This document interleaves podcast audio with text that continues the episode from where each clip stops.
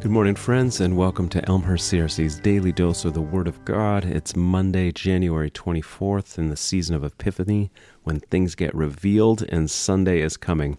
This is Greg DeMay. I serve as lead pastor at ECRC, and today I'll be reading from Psalm 71, verses 1 to 6. In you, Lord, I have taken refuge. Let me never be put to shame. In your righteousness, rescue me and deliver me. Turn your ear to me and save me. Be my rock of refuge to which I can always go. Give the command to save me, for you are my rock and my fortress. Deliver me, my God, from the hand of the wicked, from the grasp of those who are evil and cruel. For you have been my hope, sovereign Lord, my confidence since my youth. From birth I have relied on you, and you brought me forth from my mother's womb. I will ever praise you. Friends, among the things that the last few years have demonstrated to me is this I need a refuge. I try to be a independent, healthy, healthy, well-functioning adult, but I need a refuge. Maybe you do too. Here's the good news. We don't need to find a new one. We don't need to make one up the refuge that has been protecting and preserving God's people for millennia since the days of Abraham, Isaac, and Jacob is still as good as ever.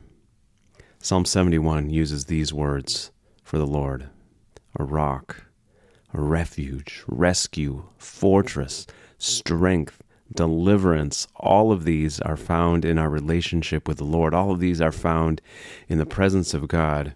If you have walked with the Lord, for a long time, these forces have been present since youth, all the way back to your birth, even back into the womb. And Psalm 71 says that this reality is not uh, supposed to promote passivity in us, rather, it is supposed to inspire our praise. Psalm 71, verse 6 I will ever praise you.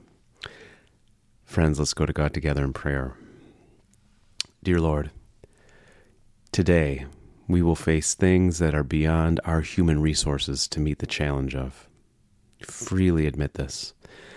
I am tempted just to try harder, to push forward um, in my own strength.